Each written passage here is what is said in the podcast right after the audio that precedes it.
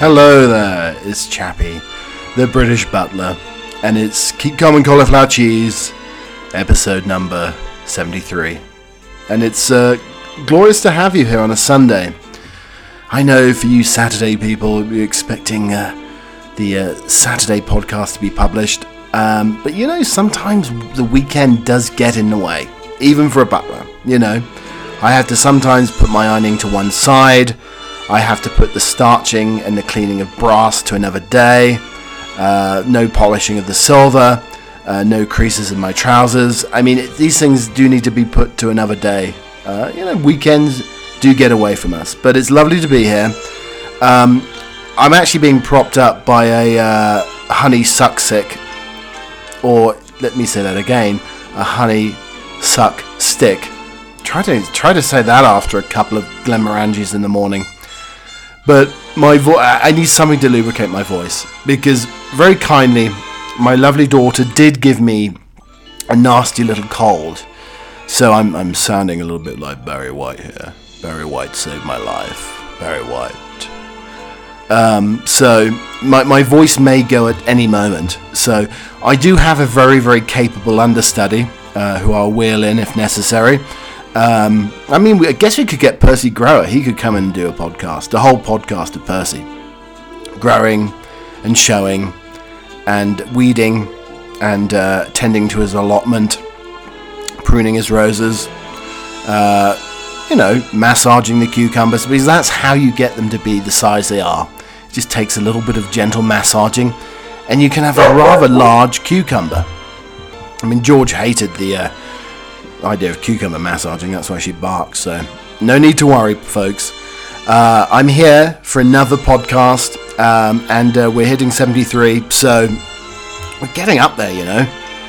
This is quite a good effort of work. 73 podcasts, all of them nonsensical, all of them uh, slightly eccentric, and a dash of tomfoolery and a dash of buffoonery. Uh, just thrown in there, I believe. So, some of the things that we may or not, may not be talking about today um, is I found my perfect dance move. Now, I'm not really, uh, you wouldn't call me uh, a sort of ballerina. Uh, I'm not, uh, you know, not a Wayne Sleep on the dance floor. Now, there's a reference to the kids. Um, you know, there's a lot of there's a lot of top body, not a lot of lower body going on when I dance, without a doubt. Um, also, my uh, when I blow my when I blow my nose, excuse me, it, it sounds like a trumpet. You know, it sounds like a brass section of any band. Um, so I have found some people um, who basically have we, we, have the nose orchestra today uh, on Keep Calm and Cauliflower Cheese. Um, some of the other things that we uh, will be discussing today as well um, is uh, I, I, did get my daughters into tea. We talked about that the other day, or my older daughter into tea. Um, we never talked about the old fashioned common cold remedies, which I think I need right about now, without a doubt. Uh, also, why do Americans, uh, why are they not happy about the whole baked potato, jack potato, and the toppings that the British like to put on them? High self esteem breeds laziness and failure. We've got the serial stowaway Marilyn Hartman has her wing clipped. Uh, million year old Saul proves Greenland's ice sheet at risk of sudden melting. Uh, Marina O'Loughlin, uh, the Times food critic, talked about her love of the duck, and I absolutely love a piece of crispy roast duck too. If you're proud of your heritage, then milk it. Uh, inside Le Chandelle, the most notorious sex club in Paris, um, how Boney's not so great escape hit the rocks, um, and um, Gregan, Greggs vegan sausage rolls. Um, I mean, I know we talked about this before. I do like the vegan sausage roll. We have some trump or trombone. We have some enigmatic English eccentric habits, and maybe we will have a little bit of historical tinder. So, a fun packed show today. Keep calm and cauliflower cheese. So let's get right into it. I need seven old fashioned cold remedies at the moment. The remedies for the common cold, basically. This is what I need to get me through the podcast today. With no cure for the common cold, sniffing, wheezing, aching patients often rely on home remedy to soothe their symptoms. And according to the Mayo Clinic, increased rest, plenty of fluids, and a humidifier really can get you back on your feet. But alcohol, opium, and leeches, no thank you. So here are seven old timey classics here for um, curing the common cold, or helping you through it anyway. we've got rum, linseed, raisin, and licorice uh, decoction uh, containing 2,000 recipes, housekeeping tips, and home remedies. The Book of Household Management by journalist Isabella Mary Beeton was an immediate success when it was published in 1861. A century and a half later, her advice raises a few eyebrows. Take, for instance, the elixir she promised will cure your cold in under a week. Put a large teacupful of linseed oil with a quarter pound of sun raisins, two ounces of stick of licorice, into two quarts of soft water and let it simmer over the fire till reduced to one quart of pounded sugar candy, a tablespoon of old rum, and a tablespoon of the best white wine vinegar or lemon juice. The rum vinegar should be added to the uh, concoction as it's taken. Uh, if they're uh, put in first, the whole soon becomes a little flat and less vivacious. The dose is half a pint, made warm and going to bed, and a little may be taken whenever the cough is troublesome. The worst cold is generally cured by this remedy in two to three days, and if taken in time is considered infallible. And then we have a flannel chest compress. Um, so Beeton suggested anybody suffering from a chesty cold skip the uh, concoction and uh, go for a compress instead. So this is where we have a flannel dipped in boiling water and sprinkled in turpentine, laid on the chest as quickly as possible and relieve the most severe cold or hoarseness. Sounds a bit odd, but since modern chest rubs contain uh, turpentine alongside uh, adjectives like camphor oil and menthol, it's in, not entirely without merit to say the least here. So you know, there we go. We have uh, we have the compress, um, and then we have uh, we have also uh, the rather lovely rum, linseed, raisin, licorice uh, decoction. Um, and then we have number three. John Wesley is better known for his religious works, but with his opium tincture, uh, he uh, also uh, dabbled in a little bit of medicine and wrote a book of medicine as well. Uh, so in the in his book, it's the primitive physic, or an easy and natural way of curing most diseases.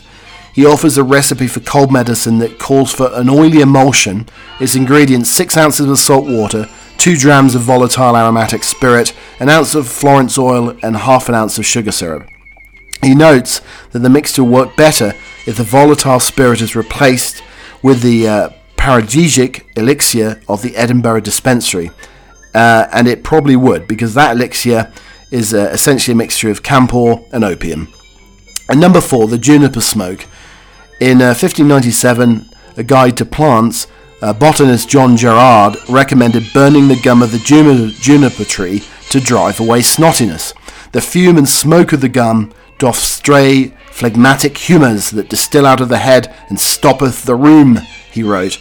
Uh, Gerard was likely inspired by ancient Chinese remedies which involved burning dried herbs, and he wasn't entirely barking up the wrong tree, since juniper oil is still used in some herbal medicines uh, and designed to be inhaled. And then we have number five, leeches.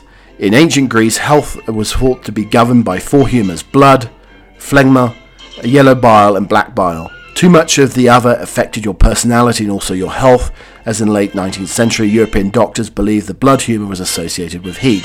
So if you were running a temperature, it meant you could have too much blood. A grisly solution were leeches. In his 1809 Treatise on Medical Leeches, French physician Louis Vitet said the benefits of the leech for men are so great that doctors should be aware of them. Leeches are sometimes used in medicine, generally for healing skin grafts and all other kinds of reconstructive surgery because they uh, secrete an anticoagulant, but they won't do too much in the case of the sniffles. Then uh, we have white bryony. Uh, number six, natural herbal medicines are generally recognized as harmless even though they don't actually cure the illness they're taken for. This one is pretty risky though. William Thomas Fernie recommends taking a tincture of white bryony, relieving coughs, colds, and feverish bronchial sort caught by exposure to the east wind. White bryony, however, is poisonous. Uh, while it won't uh, likely kill you, its strong purgative effects can often cause a lot of discomfort. And then finally, booze. My grandfather would love a hot toddy, you know, a dash of scotch, hot water, honey, lemon. He swore by it. Probably a little bit too much scotch, though. Uh, if all else fails, it seems that doctors historically suggested downing your misery in alcohol. In William Buchanan's 1772 book Domestic Medicine, he recommends drinking until you see double. Go to bed, hang your hat on the foot of the bed and continue to drink when you can see two hats. A night of binge drinking certainly won't bring your cold to the end, but in the Victorian era, it might have seemed like the only way to sleep through the night. I mean, I did totally discuss my daughters um, when I was gargling with uh, apple cider vinegar with the mother. It has always had the mother, and um, it, it, it's wonders. It kills all sorts of nasty germs, and uh, I do like uh, the apple cider vinegar. You can almost do it in anything. I think I think if you rub it on your forehead and your eyelids, it's it's anti-aging as well.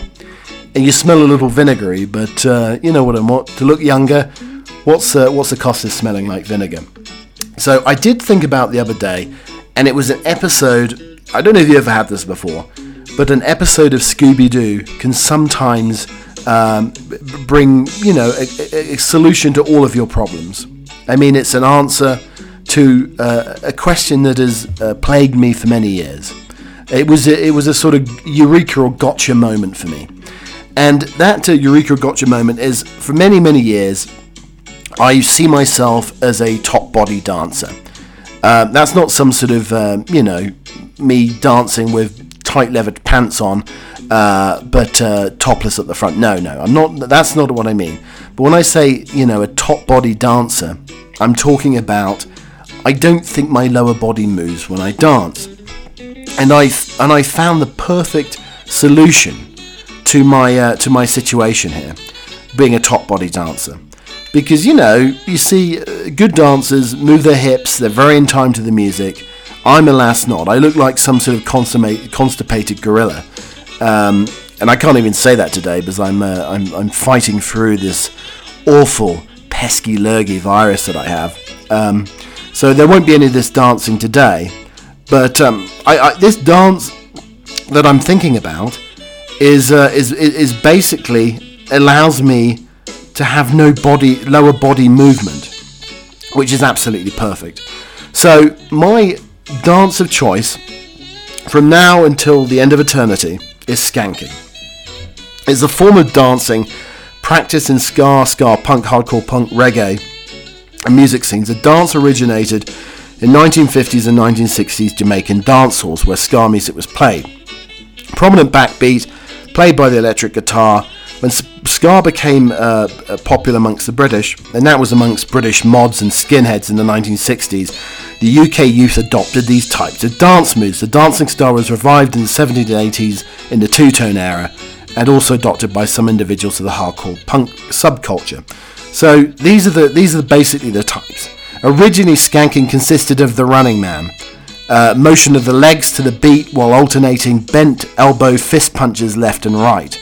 The punk version uh, features a sharp striking outlook with the arms, which is also used in moshing to knock over others doing the same thing. However, this is rarely seen as a act aggression, but uh, a consensual release of emotion. So this uh, rough appearance tends to lead to negative stereotypes of violence, uh, which are rare amongst the uh, ska fans. While the flailing, swinging, and pushing may seem dangerous, I mean, my arms are flailing, but it's never dangerous. I mean, people may uh, may get out of the way because they don't see me as being too cool for school, quite the opposite probably. Um, but there's almost a conscious effort by each dancer in the pit to refrain from actually striking or hurting each other. Well, what a relief that is. Additionally, should any other person trip and fall, others in the group tend to avoid trampling on them. So the style, speed, and moves used when skanking are diverse as the music is performed to usually dictated by its rhythm and genre. For example, the skanking done at reggae concerts would typically be slower, lower, and indeed more restrained. So that's probably my uh, that's probably for me, I would say. An example of this is the lighter style known as the stroll. So that's what I'm into. It's Chappie the Butler is into the skank stroll. You know, it could be the Butler Strank. The Butler Skank Stroll is, is, is my favourite, and that's mainly popularised by American ska punk bands Table D and Kids Table. In this style, dancers tend to stroll in a circle. That sounds perfect. You know, you can have a cup of tea, little pinky in the air as well, uh, and you're in the centre of the pit whilst rhythmically swaying from side to side. I mean, you could sort of sit around the pit and have some sandwiches with the crust cut off, and then start this stroll skanking again afterwards. It'd be absolutely perfect. So anyway, I found my perfect dance move, the skank, the butler skank, is what I'm going to be doing in the dance halls, in the nightclubs. When I get my glow sticks out again, there'll be no lower body movement and the butler skank will be put into motion. Uh, whenever that is coming coming coming forward into the future here after COVID. So uh, I'm quite excited about it, but uh, sc- quite scar- scartastic, I think it is.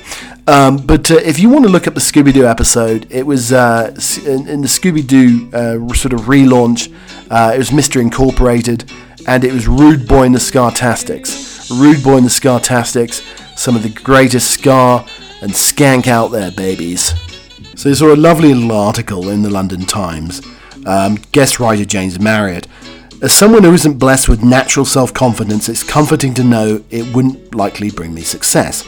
I'm intellectually lazy, superficial, boring, unfunny, charmless, uh, and I'm undecided on that one. Has some potential which I'm failing to live up to or have none at all. Thoughts like these often occur to me are embarrassing to admit. They're a symptom of my low self esteem, an aspect of my character that has been pointed out since my childhood. At school, I had a reputation of apologising every time I entered the room. Well, that's a self deprecating British humour, James. Um, and as we all know, uh, as I've been told, high self esteem is the root of human flourishing, success, and happiness, except it's not. Self esteem is one of the most oddest, most misguided, even dangerous ideas to emerge in the 20th century. It's also one of the most durable. Uh, originally emanated in the 1970s California counterculture, self esteem has achieved the ultimate status of any idea. It's become common sense. So, searching through the Times over the recent years, you can find hundreds of people talking about their self esteem teachers, parents, actors, writers. Since the 1990s heyday, self esteem has been referred to thousands of times in Parliament, usually as a sort of abstract, unimpeachable moral code. The same can be said to Victorian politicians who talked about piety, a sign of unchallenged establishment status. Um, indeed, uh, presumably because of the way it was pressed into my generation, childhood self esteem is enjoying a second flowering, the guise of related concepts such as self care, self cherishing, self acceptance, and self compassion. Skeptical people who think these phrases sound like nonsense unthinkingly accept the idea of self esteem as a ring of science. But if you don't have to look too closely at self esteem for it to seem a weird notion, esteem yourself. Why? For what? I've spent a lot of time reading up on the topic, but I've never encountered the suggestion that you might achieve high self esteem, for example, giving to charity or helping the homeless shelter. Self esteem supposes the right to feel good about ourselves precedes the actual doing of any good. So, self esteem is informed by the quasi theological idea that humans being, beings are innately good. Modern humans believe that the same way that our ancestors um, believed that they were fundamentally sinful and fallen from grace. It's not a coincidence that the father of self esteem, a California state senator, uh, John Fleischer, was resentful former Catholics who spoke bitterly of how a child has been taught never to think or speak well of myself. Self esteem caught on because it appeals to our individual modern culture, our na- nature, and how convenient simply to esteem ourselves rather than worrying about the esteem of others. After all, other people were liable to judge us our actions and apply inconveniently exacting standards. Are we loyal? Are we kind? Are we trustworthy? So, I mean, the high self esteem is an unnatural response to human condition. Unless your aim is in life is to feel good about yourself in the face of mounting evidence to the contrary, it's also an unhelpful one. Low self esteem is a better predictor of success. I hope that I haven't given the impression that my low self esteem is going to turn me into some super ambitious, super successful political titan. But I shall uh, perhaps allow myself to feel good for a moment the paradoxical and only half endurable sensation of having high self esteem about myself, low self esteem. I mean, that's definitely an article that'll stir up a lot of, uh, I think it'll stir up a lot of debate amongst our uh, American friends without a doubt. So it's London Times, James Marriott, high self esteem breeds laziness and failure. I tell you, that's going to uh, that's going to rattle around the pulpit for the next few days for the people listening, I'm sure. Okay, so Maria O'Loughlin, the Times food critic, wonderful writer. I love reading her articles on food and restaurant uh, critiques. But she wrote a lovely piece on roast duck, and this is like a summary here. So she says roast duck always feels like a celebration. Why we insist on serving pappy old turkey to mark special occasions rather than duck or several is beyond me. Can you have my beloved and divisive bread sauce with it? Why the hell not? Love bread sauce with duck. I've rarely met a roast duck I'm not happy with. I like the domestic waddlers, their breast larded with thick layers of fat, but I'm also a fan of the wiry, more challenging game cousins, teal, widgeon. As soon as your game season hits, you can find me at the Quality Chop House in Farringdon, central London, where chef Shaun Searley treats me to rare beasts, all the care and ceremony they deserve, serving them with the full gamut of sparkling fruit jellies, game crisps, tiny pies of their innards, gravies boosted with fortified wines, absolute heaven. I spent a lot of time in an off-radar part of southwest France where the bird is basically a religion. It's not unusual to find set menus featuring starter and main courses de canard and salads often concealing several parts of ducks, crisp gizzards, hearts and necks. It even sneaks into desserts. I've had uh, I've had uh, little pancakes piped with sweet beige cream that turns out to be thickened with the foie gras. And there's a local delicacy, delicacy Dulon. That's a piffier type of caramelized apples with a thick layer of foie gras. When we go, we lug up spiced pasties, sticky rice, and Thai hot steam in the boot of the car to make sure I can get a break from uh, the menus and not get sick of the duck. Never, I'll never be sick of duck. On Pleur de Glab, Chef David Thompson's recipe is a way of getting the best out of both worlds. Thai fireworks plus a break from the bloody confit, gorgeous though it is, especially with the creamy tarbais beans scented with quantities of garlic, herbs, sitting by the river in Le Four Bleu, in, with a Beaujolais piling on platefuls of duck with its colleagues quack away in the background, is a certain delight. I mean, I, I absolutely adore duck as well. Why don't we roast more duck, she says, though. What's wrong with one for midweek dinner? It's a rewarding business, getting the ratio of succulent meat to crisp skin just perfect, duck stock to make the bones, and saily good vegetables, potatoes, of course, and with plentiful of fat. Even more rewarding to eat. You know, I'm feeling pretty hungry now. I may have to uh, go and order myself five spice duck from the uh, local Chinese restaurant, which is actually decidedly good. And those little thin, thin pancakes, you break it up and put them in the pancakes. Delicious! So my children always tease me about my uh, my honking of the nose, sounding like maybe part foghorn, part of a brass orchestra. So it made me think, you know, does one can one play the sort of nose trumpet? And uh, found some rather lovely things on uh, on uh, YouTube. And this is one of my favourites. It's a fat man blowing his nose with an ambient noise in the background. Listen and enjoy. I know what I am doing. I just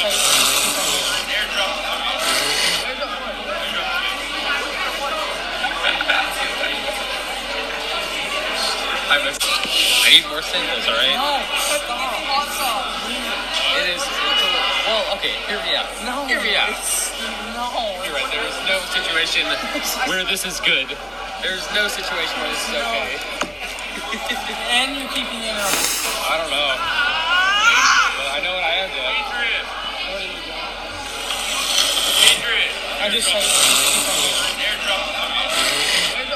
There we go. So there's a fat man blowing his honker right there for you. A little bit of uh, nose blowing orchestra.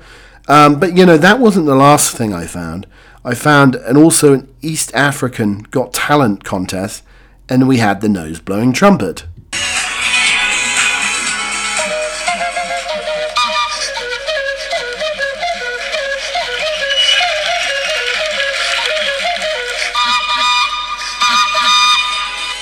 That's all through the nose. That was all through the nose, people. So, you know, if, if all else fails and I can't get, this, get out of this cold too quickly, I think I could do uh, some nose blowing and maybe the lead piece of a nose blowing orchestra.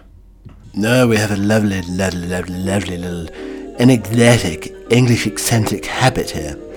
And today is the tar barrel rolling in Ottery St Mary's. The town of Ottery St Mary's in Devon has its own take on Guy Fawkes Night celebrations and they're pretty hazardous. The term tar barrel rolling doesn't really provide an adequate explanation of what it involves and it makes it sound tamer than it is. What really happens is that flaming tar barrels are carried through the streets on the shoulders of those brave enough to take part. They're known as barrel rollers, many of whom have passed down the honour taking part through many generations. And the residents of Ottery St Mary are the only people in the country to think that it's a good idea. It's not known exactly where the custom started, but it's thought that hundreds of years old and probably started around the time of the gunpowder plot. It fits in with a wider West Country tradition of torchlit processions, and if 17 flaming barrels wasn't enough, they also have a huge bonfire, the guy for which has been in the same family since 1958. So, if uh, the whole article on self esteem breeds laziness and failure hasn't upset our American uh, cousins, this may well take the biscuit, or in this case, take the baked potato or jacket potato. Americans have found out about the jacket potatoes and they're not happy. How can you hate the humble baked potato? It turns out that our beloved jacket potato has caused upset with our friends across the pond. My hosts here in the US. Baked beans, butter, curry, chili, tuna mayo, and options are endless when you put on your potato. Whichever topping you choose, it seems folks in the US are horrified. Chrissy Teigen stated that she discovered a tweet and she had just discovered them. Her fans and followers soon joined in, with some people calling us, the Brits, psychopaths for enjoying them. Some Brits stepped up to the rescue with one saying, Calm down, everybody, it's just loaded potato skins, but way tastier. Others pointed out the examples above need lots more cheese. The haters were happy about it though. I'd rather choke, said one Yank. I'd like to hear less, said another as someone else chimed in. Everybody's saying they're delicious, but I'm convinced they're lying, not falling for it. It's not just Americans hating it. Chrissy, we adore you, but that's disgusting. Love every, absolutely everybody else and everybody in Australia, but this English habit is awful. It turns out that some people were offended because they thought baked beans and tuna mayo went on the same potato. But still, seems a bit harsh. I mean, who's hungry now for a lovely baked potato? I mean, my favourite, scooping them out, twice baked, baked beans, cheese, bacon. I tell you, that's that's a meal fit for a king, queen, emperor, whatever you want to say. Buttery, cheesy, and beanie. Mmm. Okay, so we have Trump or Trombone. A classic video game Doom could run on a billion or 16 billion crabs, say researchers. Hobbyists have tinkered with the 1973 game for years, recoding it to run everything from a camera to a vape pen, but the ultimate challenge has now been devised. Doom on 16 million crustaceans. Doom may not technically be the first video game in the first uh, person shooter genre, but it was certainly the first huge breakout hit in the lineage that gave us Halo and Call of Duty. The game's enduring legacy and its comparative simplicity has been adapted over the years in all sorts of weird and wonderful hardware. But the strangest idea for a Doom reworking has been raised by, in a thread from a lecturer at the University of Pennsylvania Wharton School. Um, he says he did some uh, maths and logic gates and the underlying mathematical principle about computing engines, and he successfully built logic, logic gates by using swarms of soldier crabs. He reasoned that technically it would take 640,000 crabs to store a single tweet, while Ethan also calculated the potential hum- computing power of various other organisms. For similar uh, example, slime molds, it was his crab idea that really, really exploded. Uh, dozens of people chipped in to help Ethan work out how many crabs it would require to do various everyday tasks, and it would take 64 million crabs to uh, run the video game Doom. I mean, maybe Red Lobster, the restaurant chain, could use its bilge to fuel the game. I mean, you'd uh, just take out some of the trash cans and you could probably power a nuclear power station and the Doom game as well with all the remnants from Red Lobster and a woman trapped on a life-size T-Rex statue at Dinosaur Park was rescued by firefighters. A woman who climbed on top of a T-Rex statue at Grand Dinosaur Park, Washington, had to be helped down by authorities after she became too afraid to climb down from the huge Jurassic creature. I mean, when Jurassic World runs out of plot lines, let's face it, I mean, things are getting a little bit flimsy. Woman stuck on a huge Jurassic uh, Tyrannosaurus Rex would be a perfect new movie script and rat steals pet GPS or pet cat's GPS tracker and leads owner on a hilarious wild goose chase. So a cat owner who bought a GPS tracking collar to help him keep tabs on his cat ended up being led on a wild, uh, uh, wild rat chase around uh, East London. But the tracking signal wasn't coming from Andy Kindle's uh, cat Alex, but from a mischievous rat that had stole the 130-pound device after a fight. I mean, in this case, uh, you know, you could say this was a literal rat race.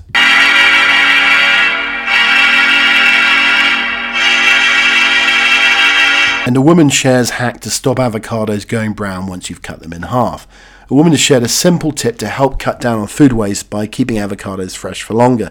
The fruit is notoriously hard to judge when it's ripe and ready to eat, but once you build up a sixth sense through the years of experience, you're rewarded with perfect avocado toast. However, if you need to only use half the avocado and decide to save the rest for tomorrow, you'll often find it's turned uh, brown in the fridge overnight. I mean, her her key though, and it, she mentions about preventing her avocados from browning was viewed by 1.4 million. Taking half the avocado she wants to preserve, she drizzles a small amount of olive oil and rubs it over the surf, surface of the avocado with a fingertip, and it prevents oxidization apparently. I mean, I wonder if wooding, uh, you know, rubbing a greasy Barnett haircut on the avocados would work in the same way. You know, look, greasy locks on the old avocado, would it stop the oxidization? And woman gobsmacked as boyfriend sends a spreadsheet of costs from romantic getaway. And I guess you could see it as uh, love inventory, I suppose. They always say you can't put a price on love and I keep massive leeches as pets and let them suck on my blood. An anonymous leech keeper bought his four buffalo leeches for $300 each and feeds them by putting them on his arm and letting them go to town feeding on his own blood. I mean, you could say the leeches are blood brothers and sucking sisters. Hopefully, there is a fine vintage of blood and no bad blood between them and Reddit user finds mysterious naked Bigfoot on Google Maps running near a line of trees. The user came across a baffling scene after checking out a house they considered buying. Uh, one Redditor joked it looked more like a big butt more than Bigfoot. Apparently, he was on a plant based diet and had eaten all his fig leaves that covered his uh, Bigfoot bollocks. And Time Traveler claims to have gone six years into the future where humans are extinct. TikTok user Javier claims he has travelled to the year 2027 where humanity has become extinct. He shows his followers a new reality where the world is void of human activity. I mean, in an alternative uni- universe, we may have been replaced by tr- Trump bots. All of the females looking like Lara and Ivanka, and then you have uh, look, you know, male lookalikes like Kushner and Don Jr. 3000 models. In this case, artificial intelligence has been replaced with no intelligence, silicon enhancement, and hair plugs. And a ghost hunter records eerie voice saying, Leave here, in a pub haunted by a pervy spirit. Will Hammond recorded a spooky encounter at the Belper Arms where a pervy spirit called 5 to 4 Fred is said to pinch the bums of female punters. I mean, a pervy ghoul must love a good cocktail, perhaps sex on the beach, or the uh, one that sounds like Blow Knob. Uh, pervy ghosts uh, must only like one night stands with a lot of ghosting the next day. And eagle eyed Google Maps user spots man appearing to do a poo in a field.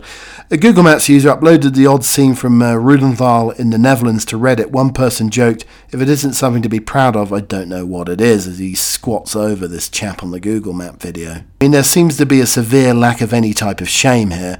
Alexis showing us a drone dump.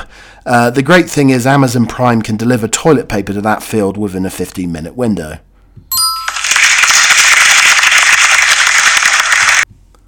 Oh, hello there. It's Percy Grower here, in the allotment. From puckered lips to a penis pepper, these are the world's rudest plants. From the so-called hooker's lips flower to the most unbelievable naked man orchid, gardening experts identified the world's cheekiest blooms. Now that spring's finally here, green fingers Brits are getting out in the gardens and getting in touch with nature again. But you don't need to be a dedicated horticulturalist to find joy in plants and flowers. So here's the first one here. It's Phallus impudicus. The name says it all. The unmistakably penile plant is a common stinkhorn because of its foul odour. And then we get the lipstick plant. This shrub is native to the rainforests in Central and South America. It looks like it's puckering up for a big old snog.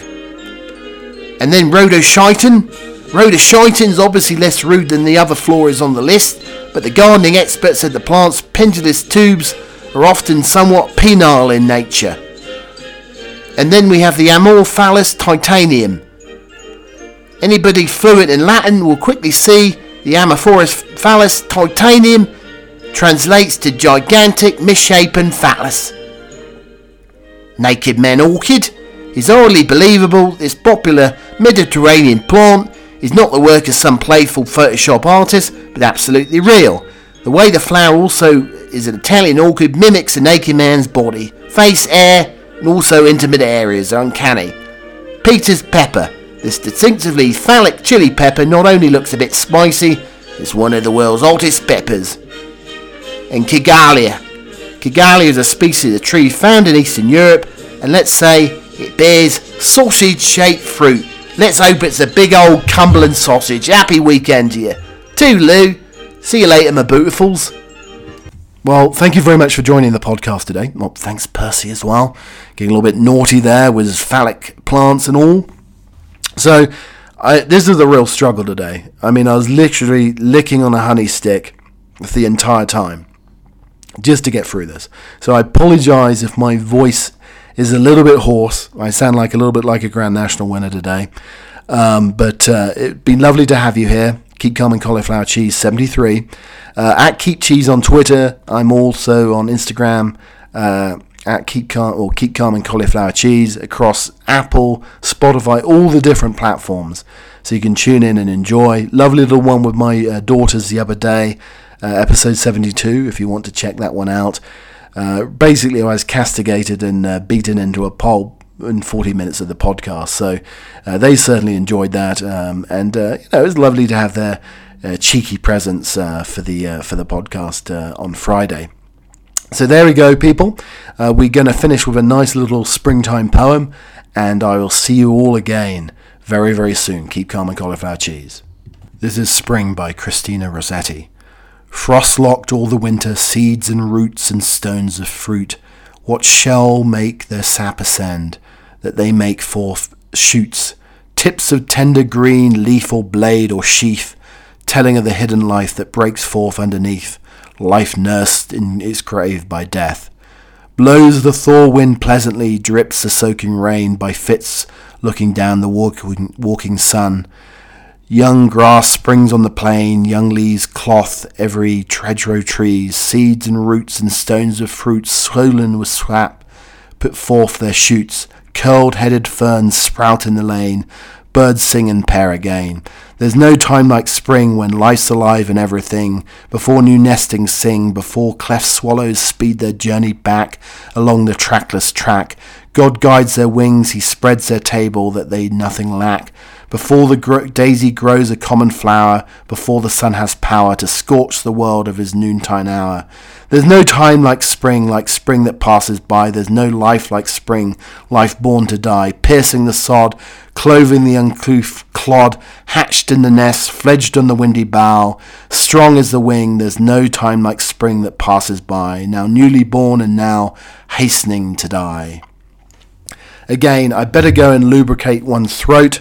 Uh, it's chappy out. Uh, have a lovely week. Cheerio, and I'll talk to you all again very soon.